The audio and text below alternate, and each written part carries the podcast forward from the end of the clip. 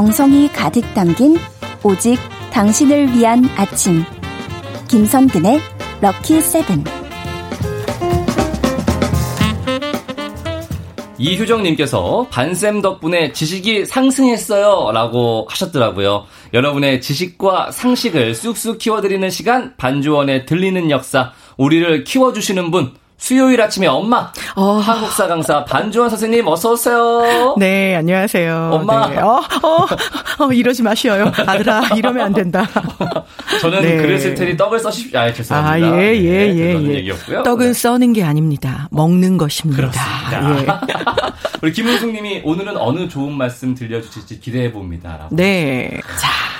오늘의 주제 궁금하시죠? 예, 뭘까요? 자, 그렇다면 요거 요거 우리 맞춰보고 시작을 할까요? 아, 예. 자, 후추, 겨자, 후추. 고추, 네. 바닐라, 샤프란, 생강, 계피, 음. 육두구, 올스파이스, 네. 청양, 고추, 깨, 마늘, 파, 근데 여기에 된장, 간장, 고추장도 들어가고요. 넓은 의미로는 심지어 설탕과 소금도 이것의 일종입니다. 어. 어 제가 지금 불러드린 건 어떤 음식의 레시피가 아니고요. 예. 쭉 불렀는데 음. 딱 생각나는 말. 바로 초성은 히읗, 시옷, 그렇죠. 리을입니다. 네. 뭘까요? 향신료죠. 맞습니다. 네. 바로 넓은 의미로는요. 이 소금하고 설탕 요것까지 다 향신료라는 게 음. 조금 예 신기하지 않으신가요? 신기하네. 자 오늘은 역사 속에 이 향신료 이야기 요 이야기를 해드릴까 합니다. 어, 좋습니다.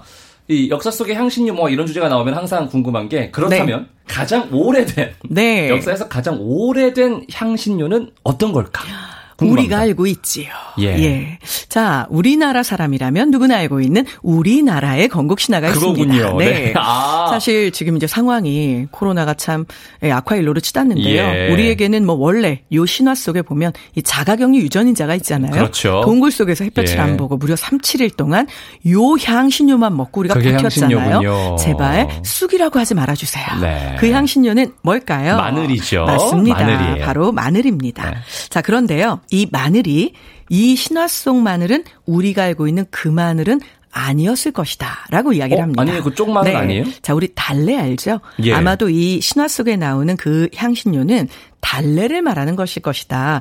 라고 이야기를 많이 합니다. 왜요? 예, 실제로 이제 당시 기록들에서는요, 고대로 올라가면 올라갈수록 달래도 마늘이라는 식으로 기록되어 있는 경우가 많이 있거든요. 아. 자, 이 달래는 자생종이고요. 마늘은 사실 이게 외국에서 들어온 겁니다. 그래요? 네. 그러니까 우리나라 신화 속에 나오는 그 마늘은 아마도 달래였을 아. 것이다. 많이, 예, 그렇게 생각을 하는 거죠. 네. 네. 그리고 이 마늘의 원산지가요. 또 우리가 아는 곳입니다. 어디서 왔어요? 중앙아시아에도 있지만 이 나라에도 있는데요. 이 나라는 피라미스로도 너무 유명하고 아. 그래가지고 이제 요런 거 만들 때 덥죠, 병균은 많죠, 지치죠. 요럴 때 피라미 만드는 그 노역을 하는 사람들한테 요 마늘을 지급했다고 합니다. 어. 느 나라일까요? 이집트네요. 맞습니다. 피라미드는 네. 네. 바로 이 마늘, 이 마늘은 이렇게까지 많은 기능을 하고 있는데요. 이게 이제 어떤 향기가 사실 강하잖아요. 엄청 강하죠. 어, 맛도 어마어마하죠. 요. 그래서 악귀를 내쫓고 액을 물리치는 힘이 있다. 이렇게 음. 믿어지기도 했고요. 네. 사실은 그것 때문에 복숭아, 고춧가루, 마늘 요거는 제사상에 올리지 않는다. 이런 말씀도 들어보셨죠? 귀신이 오셔야 돼서 드셔야 맞습니다. 되니까. 네. 아. 귀신은 붉은색을 싫어하고 네. 또이 복숭아의 털도 그리고 이제 지금 보는 마늘의 냄새도. 그래서 우리가 이런 것들을 넣지 않는 경우고요. 또 이 마늘이 자양강장, 그렇죠. 정역제 이렇게 알고 계시는 분도 많이 계시잖아요. 인부들한테 준 거 아니에요? 그렇죠. 네. 힘내라 예. 이런 거죠. 그리고 이제 세균을 살정하는 약간의 살균 작용 음. 이런 것들 때문에 바로 그 인부들한테 병 걸리지 말고 열심히 일해라. 네. 그래서 이제 이집트에서 나눠준 거죠. 자 그런데 이 마늘은 방금 말한 그 자양강량, 이 정력 요것 때문에 네. 오신채라고 해서요. 마늘파, 부추, 달래, 생강 요거는 아 수련을 해야 되는 불교에서는 네, 수련하는 스님들에게는 드리지 않는다. 아. 또 이렇게 이야기가 되고 있기도 합니다. 잡생각이 있으면 안 되니까요. 네, 수련할 네, 때는 그렇죠. 네. 그렇죠. 어떤 종류든 예, 예, 예. 예. 우리 뿌디는 많이 드셔도 되는 걸로. 예. 네, 적당히 먹어야겠네요. 자, 근데 마늘이 진짜 이게 향이 강하잖아요. 말씀하신 그렇죠. 것처럼. 근데 또 그 향하면 또 생강 아니겠습니까? 맞습니다. 마늘하고 생강. 나네요. 네. 그렇죠. 약간 짝꿍 같은데요. 사실 생강은 혈액 순환을 촉진한다. 뭐 이런 얘기들도 있고, 네. 뭐 사람에 따라서는 아 소화 불량 이럴 때 또 먹으면 좋대요. 음. 뭐 이런 분들도 이제 민간 속설로 있는데요. 이게 본래 인도가 원산지입니다. 그리고 약 2,500년쯤 전에 중국으로 전해진 게 아니겠느냐 이렇게 얘기를 하는데요. 어허. 자 우리나라는 고려 시대 때 이 생강이 굉장히 귀하지만 또 많은 곳에 쓰였던 것으로 우리가 확실하게 아, 생각을 해볼 수 있는데요. 네. 확실하게 생각할 수 있는 건 바로 사료가 남아 있기 때문입니다. 네. 네. 그 당시에 이 고려사라고 하는 그 기록에 보면요. 이제 북쪽 변방에서 전투를 하다가 죽은 군사들의 부모와 가족에게 차와 옷감 그리고 생강을 주었다라는 기록이 아. 있습니다. 자, 이거는 그 생강 다 먹어라. 이런 것보다는요. 이제 이게 차하고 옷을 줬잖아요. 네. 그러면 먹을 걸 줘야지 왜 생강을 줘? 이렇게 생각하셨죠? 네. 당시에는 생강이 제법 귀했기 때문에. 근데 그럼에도 불구하고 많은 사람이 원하는 물건이었기 때문에 음. 자, 이걸 가지고 가서 물물 교환해서 너 원하는 거 써라. 그런 아. 의미로 생강을 주었다라고 이야기를 하니까 사실 생강이라고 하는 게 물건을 소비할 때 교환 가치가 있는 것 그리고 또 국가가 이걸 가지고 있다가 죽은 병사의 가족에게 나눠주려면 대량으로 국가가 이걸 소유하고 네, 있어야 되잖아요. 그렇죠. 그래서 아마도 국가가 대량으로 생강을 보관하는 다른 장소나 또는 여타 이유가 있었을 것이다. 이런 것들까지 추정이 된다고 합니다. 오, 그렇구나. 신기하네요. 네. 근데 앞서서 맨 처음에 이제 넓은 의미로 보면은 네. 뭐 설탕이나 뭐 장 같은 것도 그렇죠. 향신료라고 하셨는데 맞습니다. 향신료예요, 걔네들도? 향신료죠. 왜냐하면 어쨌거나 향신 뭐 다른 게 아니라 따지고 보면 좋은 향이 나는데 네. 그걸 네. 내가 어꼭 어떤 필요가 있어서 배가 불러서 먹는 게 아니라 냄새와 맛에 끌려서 먹으면 되는 거잖아요. 예. 근데 물론 설탕은 냄새는 없습니다. 그러니까요. 하지만 네. 저거 설탕이래라고 하는 순간 어디선가 냄새가 나는 것 같지 않나요? 마음속에서 단내가 네, 올라오죠. 그렇죠. 네. 내 마음의 단내. 예. 자, 그래서 지금 보고 있는 이 설탕 요것도 인도가 원산지입니다. 뭐 따뜻한 나라에서 이제 이 설탕들이 시작이 네. 됐는데요. 이 7세기에는 인도에서 이 설탕 제조법을 배워가지고 사람들이 넘어오기도 했다고 하고요. 고려는 송나라 원나라로부터 이 설탕을 수입을 해서 이 사용을 합니다. 백설기 있죠. 그걸 하얗게 쪄낸 예. 다음에 고려시대 기록에 보면 그 위에 설탕을 살살살살 뿌려가지고 먹으면 그것이야말로 백설기의 제맛이다. 이런 기록이 나올 진짜 정도. 맛있겠네요. 그렇죠. 예. 그러니까 이게 누구나 먹을 수 있는 건 아니죠. 왜냐하면 백설기 자체가 워낙 귀한 음식이잖아요. 아, 쌀로 그죠? 만들었죠. 네. 그런데 그 위에 설탕까지 뿌렸으니까 와, 이 정도 되면 뭐 이거는 사실 고려 시대 만수르 간식 정도 되는 거죠. 따지고 보면. 자, 그런데 요 설탕 너무나 귀한 음식이었는데요. 이걸 우리나라 서민들이 맛보게 된 건 일제 강점기 때 타이완에서 재배된 설탕을 배급받은 것이 시작이라고 하고요. 아. 1950년대까지만 해도 굉장히 귀한 음식이었습니다. 지금은 너무 흔해져서 예. 먹지 마 이렇게 얘기하기도 하는데 그렇죠? 다음에 꼭 백설기를 사면 설탕을 뿌려서 먹어봐야겠다는 생각을 네. 계속 하고 있어요. 솔솔 뿌려서 솔솔 뿌려서 도레미 안 되고요, 네. 파파 안 되고요, 어, 솔솔 뿌려서. 그러니까 그러면 라라하고 노래를 부르겠네요. 네, 그렇죠. 너무 맛있겠네요. 자 우리 어, 장류 얘기는 노래를 한 곡 듣고 와서 이어가도록 하겠습니다. 러블리즈입니다. 아츄. 자, 음악이 좋은 방송 KBS 이라디오 김선근의 럭키세븐 반주원의 들리는 역사 함께하고 계시고요. 오늘 주제는 역사 속의 향신료입니다. 네. 저희가 설탕 얘기를 좀 하고 있는데 사실 설탕은 우리나라보다는 외국 쪽에서 더 많이 쓰였을 거 아니에요. 그렇죠. 네. 해외 역사 속의 설탕은 좀 어떨까요? 자, 일단 이 설탕은요.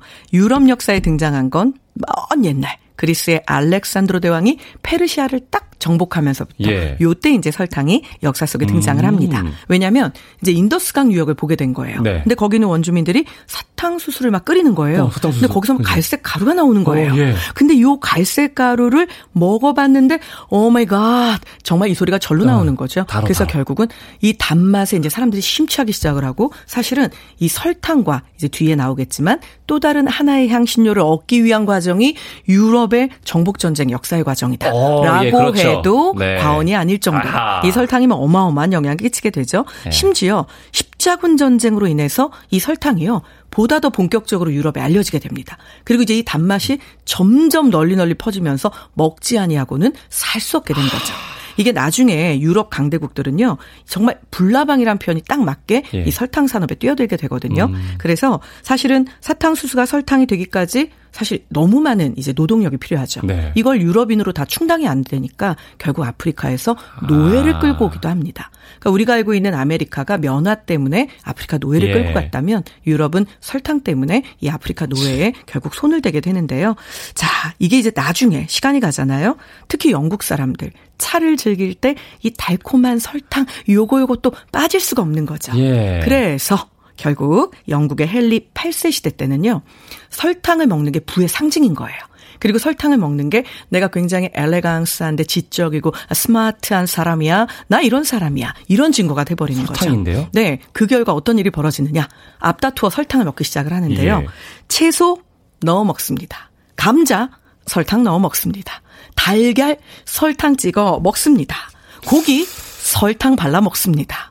와인 설탕 넣어 먹습니다. 그 결과 영국 헬리팔스에 의해 귀족일수록 웃으면 온 이빨이 모두 까맣게 아. 썩어 있는 일이 벌어지게 되죠. 어, 진짜 정말 얘기 들을 때마다 어, 왜 굳이 그렇게까지 해야 되나 그쵸. 그런 생각이 들기는 해요. 제 역사 속에 정말 예. 최대의 교훈은요 과유불급이죠. 그렇습니다. 너무 지나치면 모자르만 못한데 참 이 말씀을 제가 드릴 말씀은 아니네요.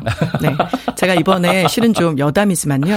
예. 저는 뭐 말씀드린 대로 예, 육식주의자잖아요. 네, 고기를 너무 사랑하거든요. 예? 채식주의자 여러분 너무 죄송해요. 네. 근데 정말 주말 내내 막 하루에 12시간씩 이제 수업을 쭉 하고 네. 월요일 날 너무 맛있게 소고기를 먹었습니다. 네. 그리고 집에 왔는데 폭우 속에 531m를 거슬러서 우리 소들이 절 앞에 아, 옹기종기 아. 모여 있는데 와 TV를 트는 순간 너무 미안해가지고 소들한테 눈물이 났어요 진짜로 예 저렇게 저렇게 열심히 살아서 결국 내 입으로 들어오다니 어 미안해라 네 정말 이 기회를 빌어서 예, 그동안 네. 저를 행복하게 해준 많은 소들한테 너무 죄송하고 채식주의자 여러분 네. 죄송해요. 손을 못 알아들을 테니까 음무 네. 됐습니다. 네. 어 이제 장 얘기를 해볼게요. 네. 네. 장하면은 고추장이죠. 아, 고추장이죠. 고추장이죠. 이 고추장, 예. 고추장 예. 없이는 살 수가 없습니다. 그렇죠. 고추장이죠. 저도 사실 가장 좋아하는데요. 우리 뿌디님은 고추장을 어떻게 먹을 때 가장 좋은가요? 고기지. 아니, 고기에. 예, 그렇죠. 예. 제육 볶음이라고. 아, 예, 진짜 어쩔 수가 네. 없어요. 네. 그 떡볶이. 요건 뭐, 어. 사실 대한민국 많은 분들의 소울푸드잖아요. 그렇죠. 혹시 아침에 아직 식사 안 하신 분들은 그냥 따끈따끈한 쌀밥에 계란을 후라이를 해가지고요. 아. 그걸 넣고 거기다 참기름을 싹 두르신 다음에 요 고추장 한 숟가락 폭 집어넣으면 너무 맛있는 어, 고추장 맛있죠. 계란 비빔밥이 네. 됩니다. 아우, 자, 이 고추장. 우리 말만 들어도 아 입에서 침이 어, 돌잖아요. 네. 이 고추장을 너무나 사랑했던 왕이 있었습니다. 아. 이 사람은요 고추장 없으면 나 밥 안 먹는다. 그래서 결국은 하도 이분이 밥 먹을 때마다 끼니 때마다 고추장을 찾아서 이 궁녀들의 일상이 고추장 났니? 이걸 확인하는 거였다는 아. 이 임금. 하지만 고추장을 이렇게 먹었는데도 너무나 오래 살았다는 바로 이 임금. 아. 누구일까요? 누구일까요? 예, 영조입니다. 아, 맞습니다. 영, 아, 예. 영조는요 정 말로 이 고추장을 너무나 사랑해서요. 고추장이 일찍 나왔다면 왕이 나한테 올리도록 해라. 그래서 이제 아. 이게 궁궐 안에서 담는 고추장이 있고 또 예. 집집마다 비법이 있잖아요. 그렇죠. 결국 이제 수소문을 해서 어느 집 고추장이 너무 맛있다더라. 그래서 이제 요거를 특별히 왕의 상에 올렸던 겁니다. 아, 영조가 먹어보고요. 이 고추장, 이, 이거 도대체 어디서 구했냐? 아. 그래서, 아, 이것은 신하인 누구누구네 집 고추장입니다. 그런데 이 신하가 영조의 정책에 정면으로 반대해서 영조가 몹시도 싫어하는 신하였던 것이지요. 예. 그 사람 네집 고추장이 너무 유명해서 올리긴 했지만 그 사람 네집 고추장이었다고 말을 하면 혹시 화를 낼까봐 끝까지 말을 안 했던 건데 영조가 캐물으니 말을 할 수밖에요. 예. 아, 그 집, 그 집 고추장이 오. 옵니다. 이제 불벼락이 떨어질 줄 알았던 거죠. 음. 그런데 영조 아무 말도 하지 않습니다. 그리고는 묵묵히 그 고추장을 다 먹습니다. 그리고 5년이 지난 후 그 사람을 궁궐에서 우연히 마주치게 되는데 이때 영조는 어? 고추장이 맛있었던 집, 그 집, 그 집 사람 아니냐 이렇게 이야기를 할 정도로 결국은 그래서 훗날 이 사람 귀양 가거든요. 예. 귀양을 갔는데도 예, 영조가 뭐 귀양은 귀양이고 그 집 고추장은 좀 구해 와봐라 이렇게 이야기할 정도로 고추장 매니아였다고 합니다. 사람을 고추장으로 기억하셨네요. 그러게요. 네. 네. 아니 선생님은 그러면은 좀 요리하실 때 향신료 뭐 쓰세요? 저는 네. 진짜 고추장 제가 너무 사랑하는데요. 예, 예. 사실은 고추장보다 제가 더 사랑하는 향신료가 딱 하나 있습니다. 뭐예요, 뭐예요? 힌트는 제가 육식주의자라는 것이지요. 아. 고기를 먹을 때 이 아이가 빠지면요 누린내가 나죠. 그래서 이 아이를 넣으면 너무 맛있어지는데요. 최근에는 음. 너무 좋은 게 가루로 다 네. 갈아져서 나오는 아이만 있는 게 아니라 요거의 그렇죠. 알맹이를 이렇게 약간 성글게 예, 네. 글라인더로 갈아가지고 음. 이렇게 먹을 수도 있거든요. 무엇일까요? 후추죠, 후추. 맞습니다. 어, 먹어야죠. 아, 예. 이 후추는요, 아마 저만 사랑하는 건 아닐걸요. 아, 후추는 진짜 네. 소중한 향신료예요. 그럼요. 네. 이 후추는요, 우리만이 아니고요. 심지어 조선시대 조상들의 입맛에도 딱 맞는 매운맛이었습니다. 그렇죠. 자, 그래서 결국은 이 후추를 호초라고도 불렀는데요. 이게 통일신라 시대까지도 되게 귀한 음식이었고요. 음. 요걸 또 불교에서는 후추차를 끓여서 마셨다고 합니다. 후추차요? 네. 우와. 그러면 요게 이제 약간 턱 쏘면서도 은근하고 깊은 매운맛이 나는 거죠. 예. 그러니까 생강차고는 또 다른 맛. 예. 그래서 결국은 이 후추차를 먹게 되었고 고려 시대에 들어오면서 이 후추 수입이 엄청나게 늘었다고 하는데요. 음. 이게 우리만 사랑한 게 아니라 중국도 어마어마하게 후추를 사랑합니다. 아, 예. 네, 실제로 14세기가 되면요. 중국의 연간 후추 수입량이 유럽을 능가할 정도가 됩니다. 와. 그래서 이 후추가 정말 많은 사랑을 받는데요.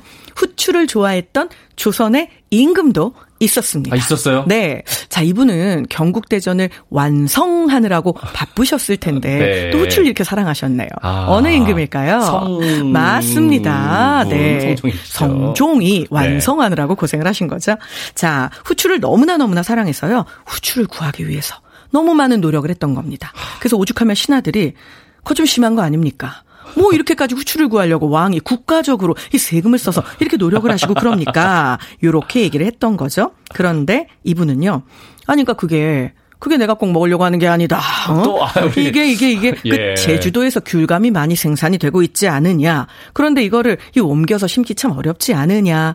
이 후추가 굉장히 많이 수입하는데 돈이 들지 않니. 음. 그러니까 우리 이 후추의 종자를 구해가지고 내가 이거를 우리나라 땅에다 한번 정착을 시켜보려고. 근데 그래서 그런 거지. 절대 내가 먹으려고만 그런 건 아니다. 요런 핑계를 네. 살며시 대시기도 하죠. 성종께서는 늘 그런 식으로 핑계를 대시는 것 같아요. 맞습니다. 네. 자 그런데 이 후추는요. 심지어 이 어마어마 어마어마한 성리학자도 움직였습니다. 누구예요? 바로 유성룡인데요. 아, 예. 유성룡이 후추에 대해서 이런 글을 씁니다. 아. 후추, 와, 일본 사신이 조선에 왔다고 해요. 1586년에. 예. 근데 참 못됐죠. 조선 사람들 후추 좋아한다며 이래서 어머. 이제 사신이 왔으니까 나름 뭐 환영해 줄라고 예. 이제 뭐 친아들도 모여 있고 거기에 이제 기녀들 악사들 다 모여 있을 거 네. 아니에요. 네. 여기에다가 후추 알맹이를 훅 던졌다고 합니다.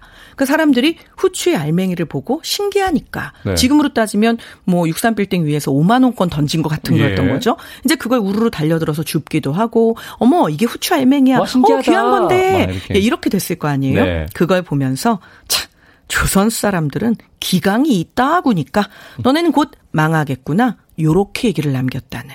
결국은 이 후추 던지는 사건에서 6년 후에 임진왜란을 일으키고 음. 쳐들어오잖아요. 자, 그래서 유성룡이 아니 아무리 후추가 귀하지만 우리 진짜 이런 모습을 다른 나라 사신 앞에서 보이는 건 좀 아니지 않냐 이렇게 따끔하게 음. 지적을 하기도 했습니다. 네. 하지만 후추 그 맛만은 모두가 사랑을 했던 거죠. 그렇죠. 네. 아, 참 일본 사람 왜 그랬나 모르겠네요. 그 사실은 그러게 말이에요. 못돼 가지고. 그렇죠. 네. 아이고 미봐라. 어, 자 오늘은 여기까지 얘기를 들어야 될 것 같아요. 네. 덥고 습한 여름 입맛 돌게 하는 다양한 향신료 얘기 잘 들었습니다. 선생님 네. 오늘 수업 감사합니다. 네, 다음 주에 만나요.